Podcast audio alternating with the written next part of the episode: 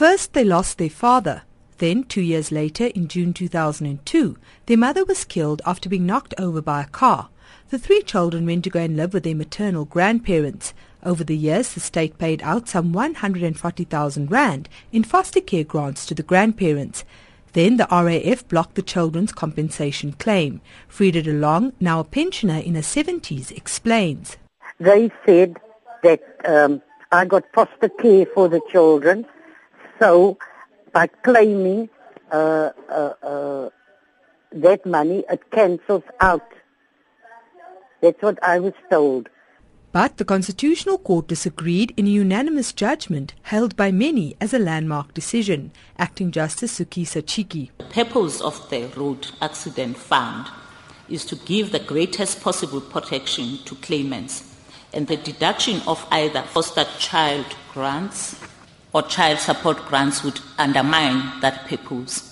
The children's grandmother says she's grateful that the court finally found in her grandchildren's favor. Frida de Long says the compensation amount, calculated at just over 100,000 rand, will go a long way to helping the children get on their feet. Because the one uh, daughter was uh, at college and he's going to graduate, but the thing is she had to apply for bursaries and so because there wasn't money for her, because she was she's 22 now and the, the other son is unemployed, is looking for a job.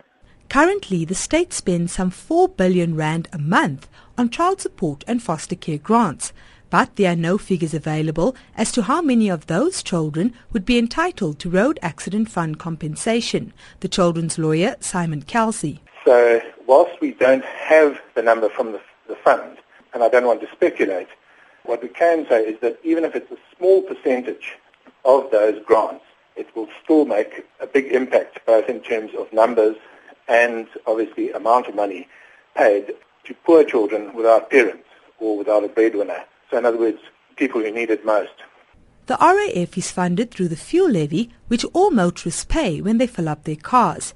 But Kelsey says this judgment is unlikely to leave the RAF bankrupt in the face of floods of claims.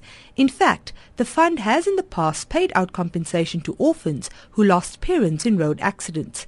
That was until the SCA blocked further claims. But one must bear in mind that before that judgment, and indeed before the SCA judgment dealing with our matter, the monies were paid, they weren't deducted, and it, it wasn't uh, of such a level as to, you know, financially bankrupt the fund.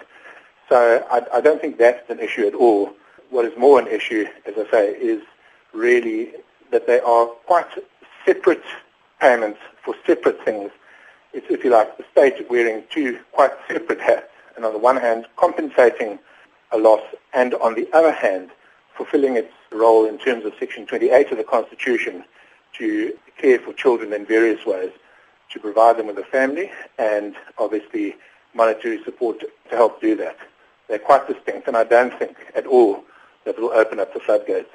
The RAF was unavailable for comment at the time of broadcast.